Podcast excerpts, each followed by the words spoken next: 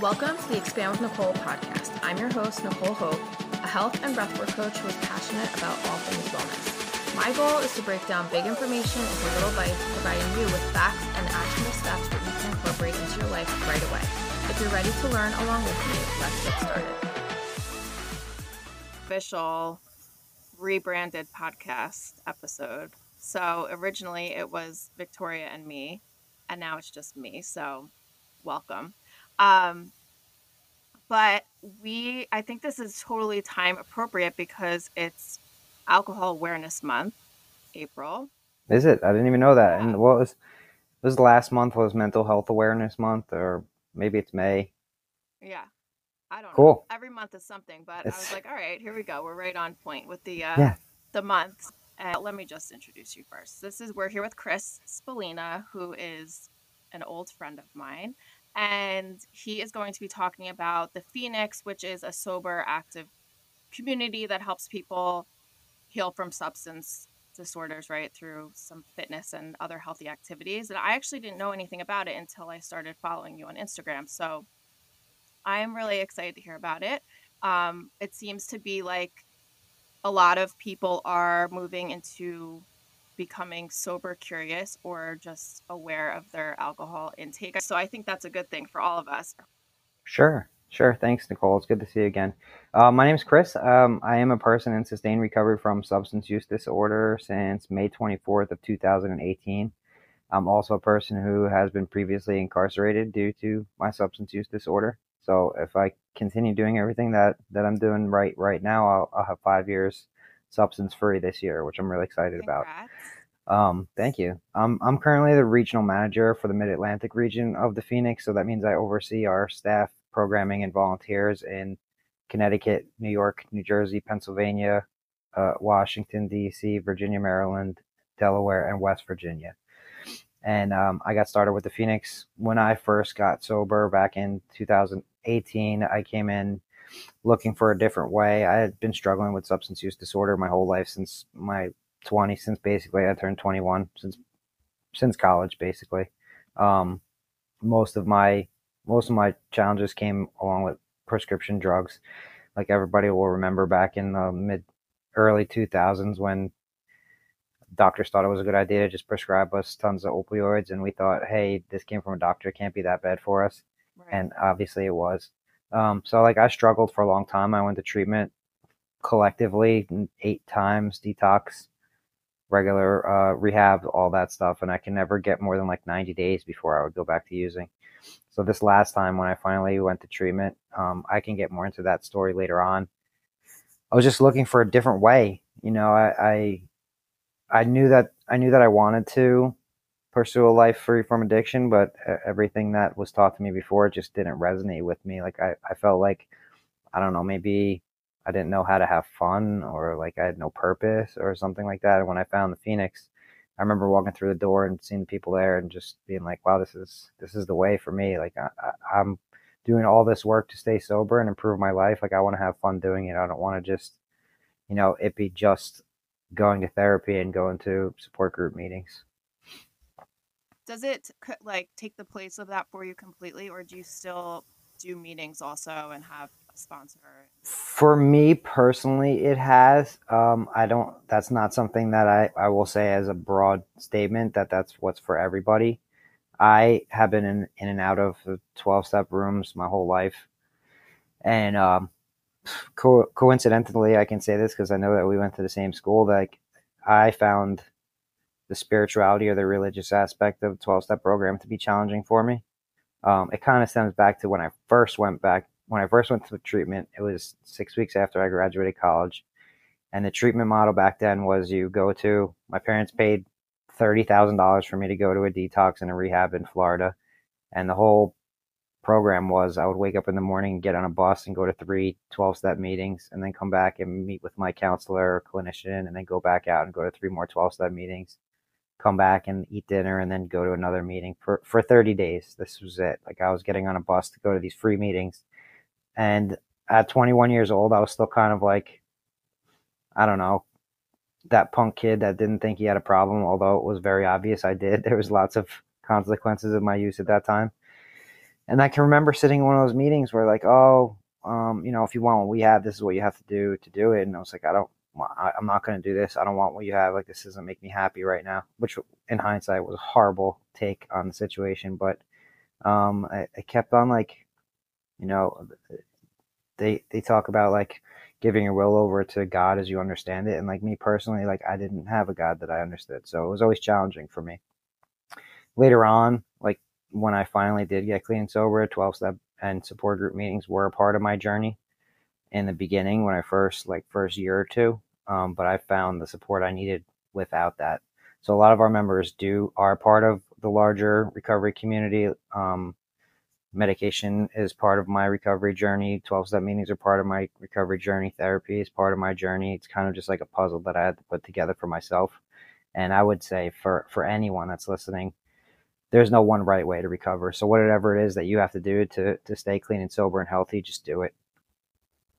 Yeah. I mean, it sounds like this. So this community obviously provides a lot of support, but I know that you also I mean, can you just tell us a little bit about in general what it's like? Because I know there's activities. I know it's like you're working out, but like if you step into a, into the Phoenix, what sure. is going on?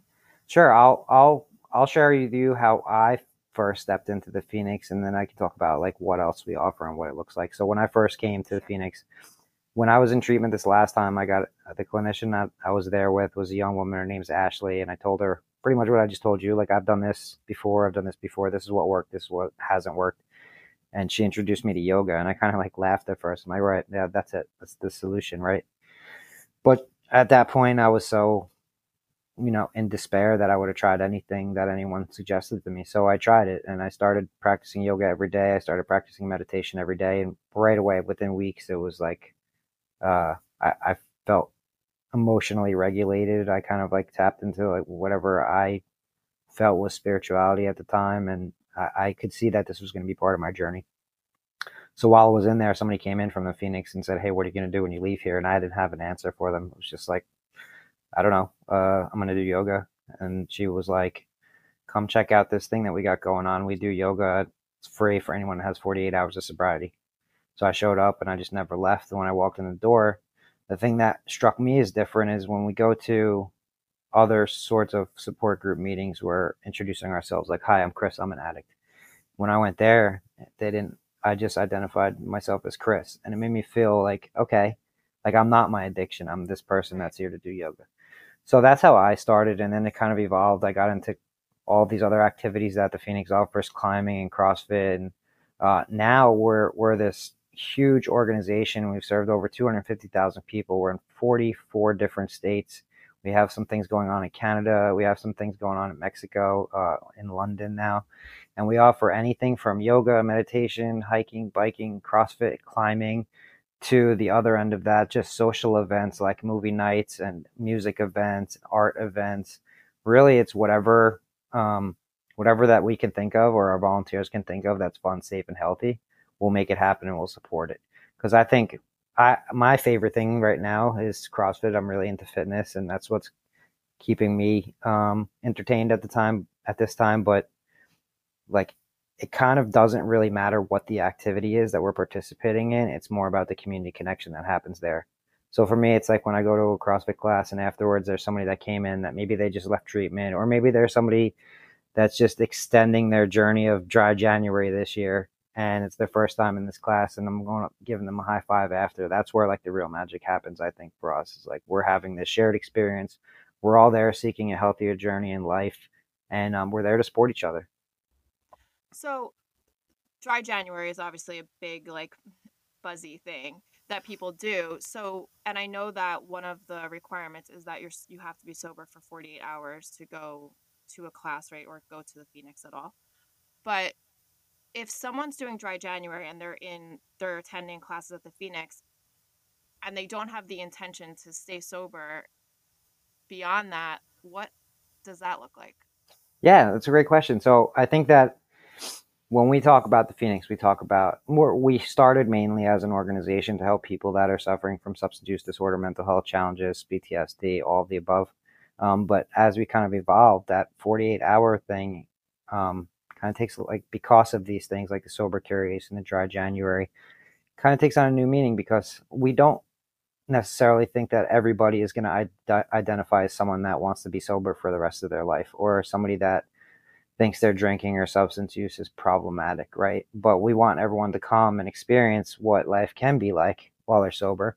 And also on the other side of that, as long as you have 48 hours clean from substance use or, or alcohol, um, allies are welcome too. So, Nicole, if you're not a person who has any sort of problematic issue with substances, but you really love what we're doing and you want to come hang out with us on a Friday night instead of going out drinking and you haven't used substances in the last 48 hours, we want you to come because that's part of what makes our community so special is it's not just us like um like we go back to that 12 step model it's not just a bunch of us sitting around saying hi i'm an addict it's us in there healing together with the support of our allies and our families saying like you know why i'm here and you support me in this journey and you want to have some fun and see what this is all about too and also i think this is my personal opinion not the organizational standpoint like that kind of term recovery because of all these things is kind of loaded right because if you may be healing from other things than substance use disorder and being sober as part of that journey. So you might not identify as a person that's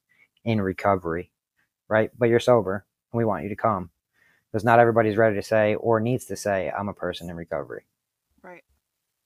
I mean, that's amazing. And I assumed probably that you could have family members support you, but um, it is so nice just to have an alternative to going out a lot of people just like you said don't know what to do to have fun without it because it's just mm-hmm. such a part of our lives and now there's like sober bars popping up which is really cool yeah yeah like, yeah i have a friend movement, i think exactly that's it right i have a friend his name is ralph he's 55 years old this guy's like a former professional bodybuilder like successful businessman real estate agent con- contractor never had any issues with substance use disorder. He had a beer when he was like 15 and just said this was not for me. Has some family uh, immediate connection to people that have had substance use challenges, but him himself he hasn't.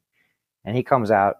We we were at a uh, we did a photography hike at Sandy Hook two years ago. We had a, a guy that was like a he's a park ranger at Sandy Hook, but he's also like a, a, a photography expert. So he kind of like taught us how to use the cameras on our phones to take cool pictures, and we went and saw the, the cool historical stuff there and the sunset and everything. And I asked Ralph, I'm like, Ralph, you know, this, you're not you're not uh, a person that had any challenges with substance use. Why, why do you why are you so excited about what we do? He's like, it's like everybody else I know is out on Friday nights getting drunk, and I don't want to do that. You guys know how to have fun, and that's really it, right? Like we're we're learning how to live without these things, and there's people that also feel the same way that just for different reasons. Some people are not drinking or using drugs for health reasons. Some people, like myself, are using it because I can't, or else I'm probably going to die. And then, you know, there's people that are just like, let me see what it's like.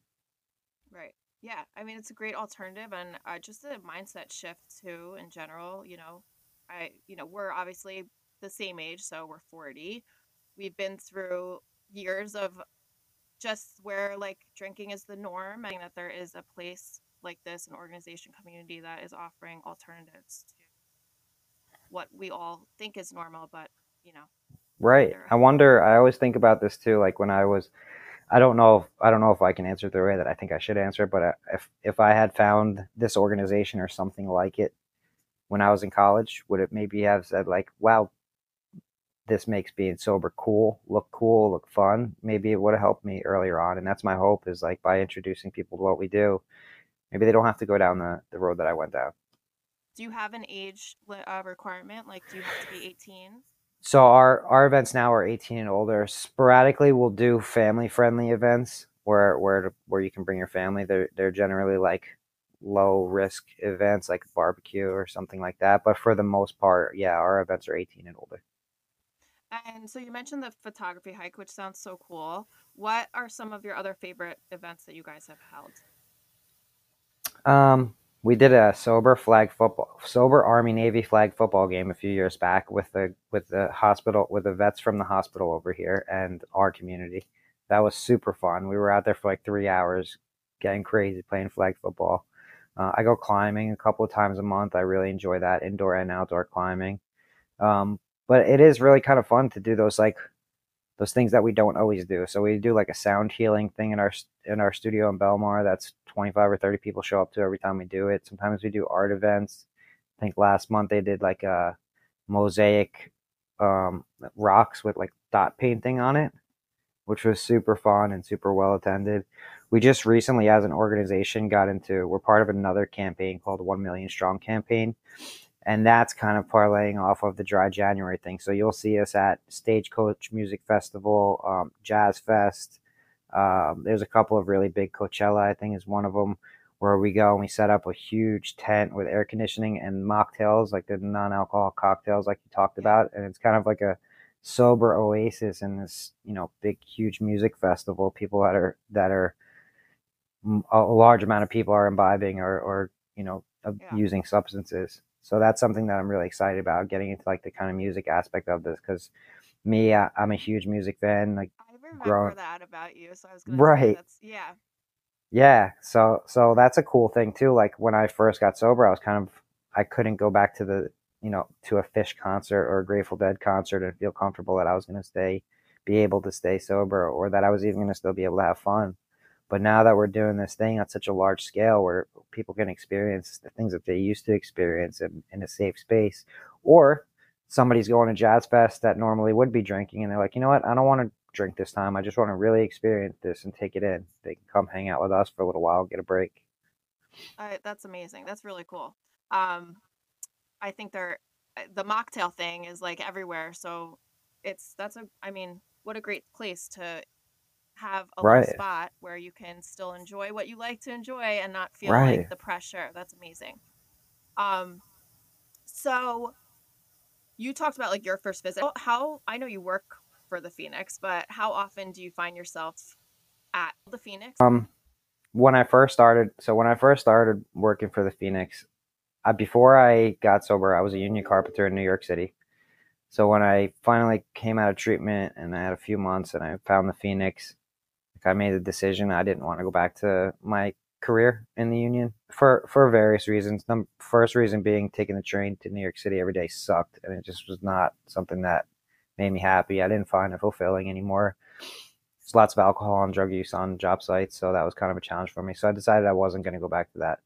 Uh, I started out as a volunteer, and I was going to pretty much every event that there was six or seven days a week back 2018 and 2019 my first job with the Phoenix was a program support associate. It was like a 10 hours a week where I was just like sitting at the desk and welcoming people as they arrived and like helping people get registered and whatnot.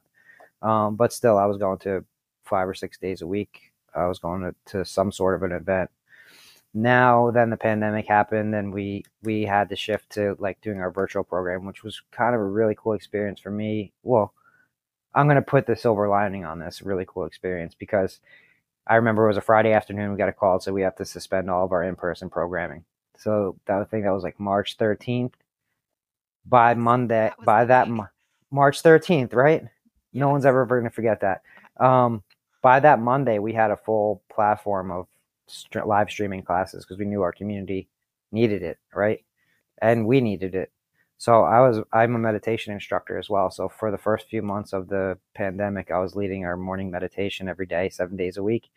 And that was kind of exciting for me because what I found when I first came into the Phoenix, that community connection, um, I got to watch that kind of grow on my computer screen because the first like few months there was two or three or four people joining me. And then like towards the end of that summer, there was one class that I was coach that I was teaching that there were 65 people in there. There was one person from Pakistan. There was one person from Paris. There was one person from Mexico. I'm like this little community that I found here in Belmar, New Jersey, is now growing worldwide on my computer screen.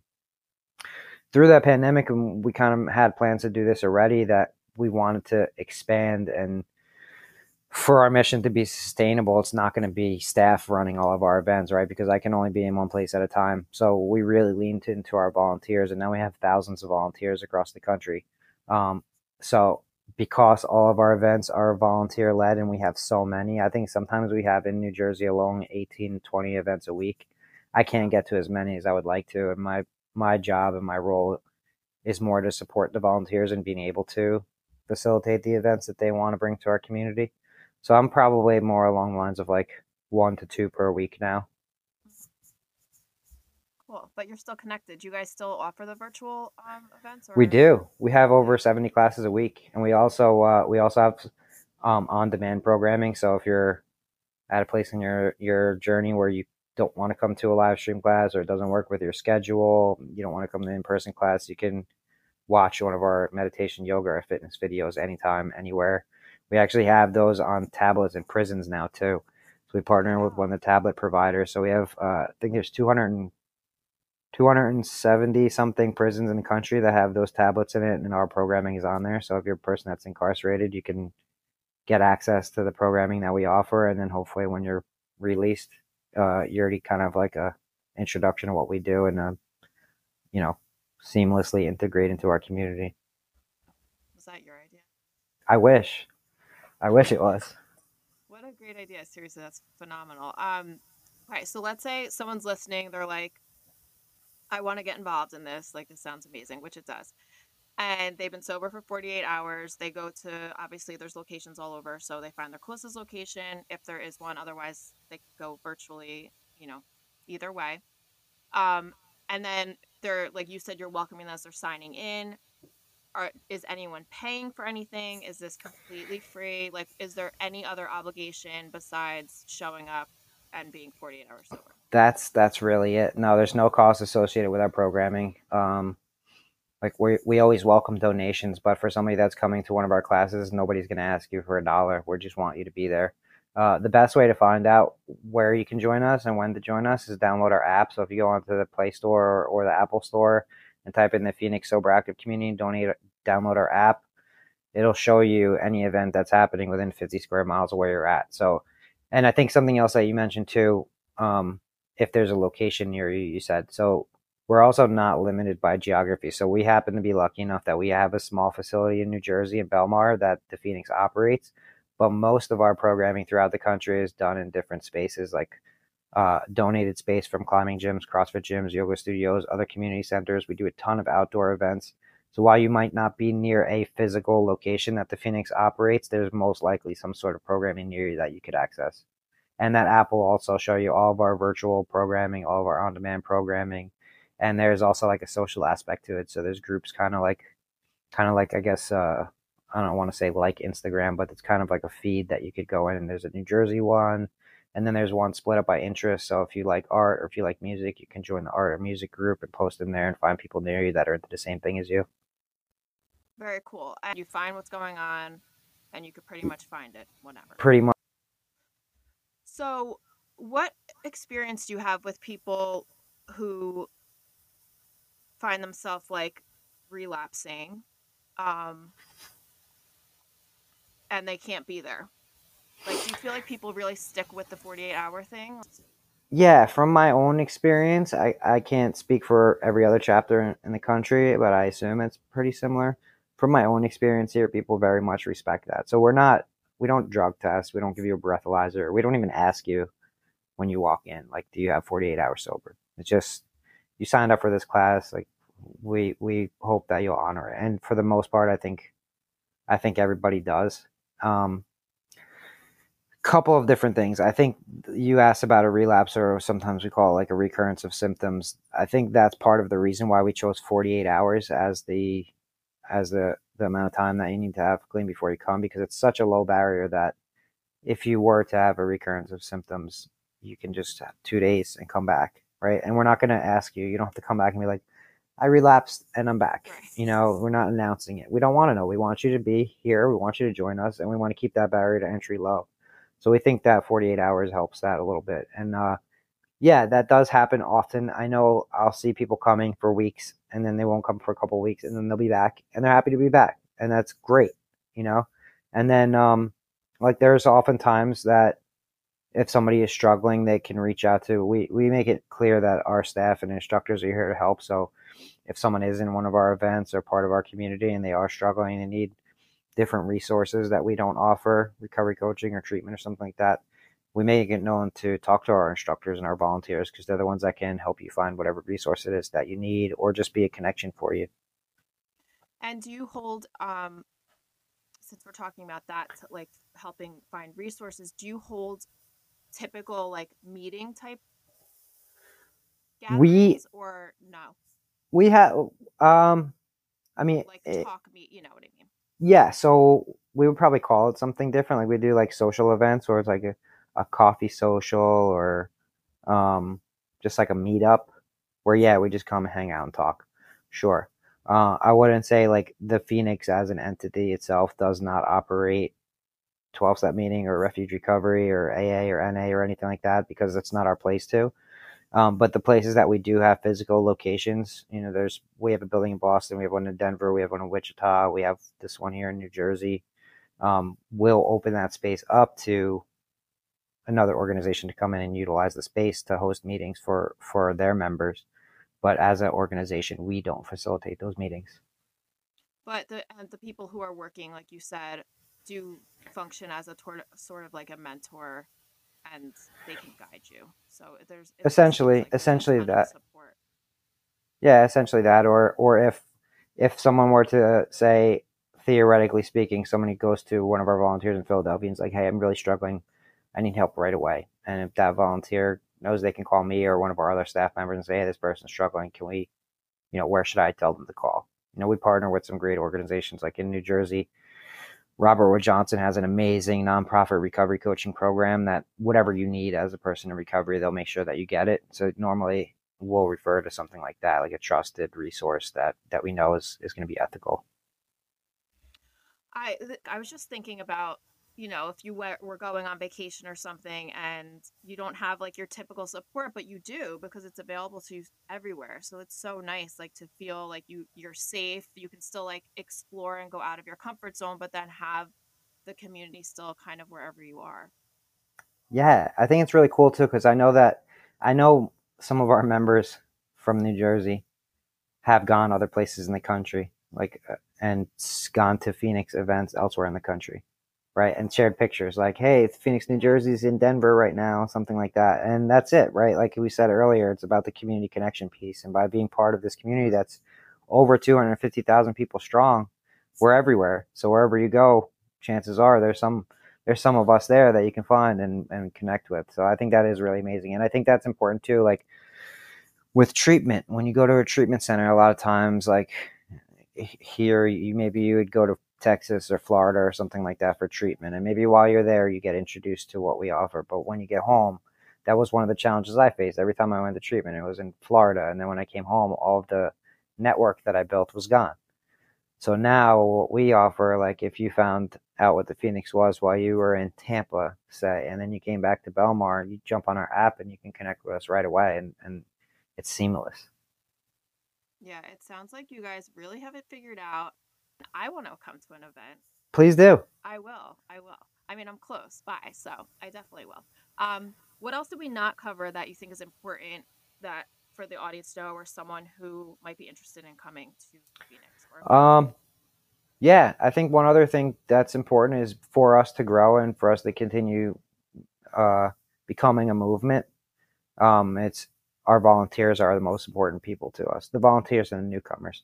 So if there's someone out there that's listening and says, "I really love this," and you, you're a person in in recovery, or you're a person who is an ally of people in recovery, and you say and you have some skill that you'd like to share with our community, if you're a yoga instructor or you're a poet or you're a play the guitar and you want to come and become a volunteer with us and help facilitate some events to help grow our movement, um, please please jump on our app right there. The the first thing you have to do to become a volunteer is attend one of our events, whether that's in person or uh, a virtual event. And then right on the app, 48 hours later, you'll see a button that says volunteer with us. You just click that button. There's a short process. We do a background check, and then you'll get connected with whoever your local point of contact is, and we can get it going. We'll get we'll get the event marketed. We'll get some people to come to it. Uh, but that's how that's how we're going to grow. The more volunteers we have that are willing to support our growth, is is more people we can help. So yeah, if there's anyone out there that's listening that has some sort of talent or skill or um, hobby that they'd like to share with this community, please reach out. that's yeah. I'm. I have some people in mind, so I will. We can talk about it after, but um, Great. That's yeah, no, that's great. I mean, I think there are so many people who, like you said, are just allies and want to help and support. So, um, I think that a lot of I think it will reach a lot of people.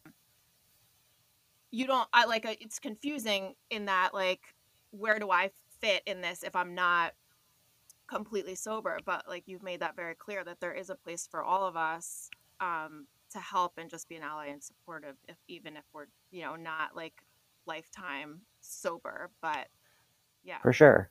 Yeah, it's kind of like you. We talked about it before. Like the mocktails is kind of like an example. We're trying to shift the perception of or the stigma around what substance use disorder Yeah. is. So, someone like you that is not a person that is in recovery or has problematic issues whatsoever is supportive of what I do, and I come into a class and you know why I'm there and you want me to be there and you're going to help me on my journey, like that goes really far for us to shift the stigma around substance use. Because I can tell you, for myself, like eh, a lot of the a lot of the guilt and shame and embarrassment I felt and like judgment that I felt might have just really just been perceived. Like if I walked into somewhere, nobody in there knows that I'm a person that is sober or needs to be sober, but I felt that.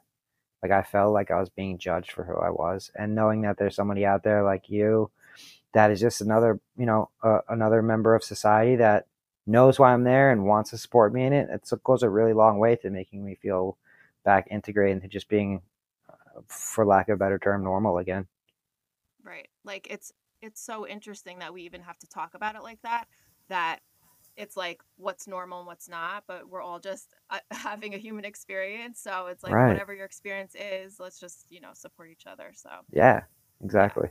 um do you have a we always ask this i'm saying we because it's you know usually me and vic but do you have a mantra or like an affirmation or something that you kind of repeat for yourself on the daily something that keeps you motivated or I do actually.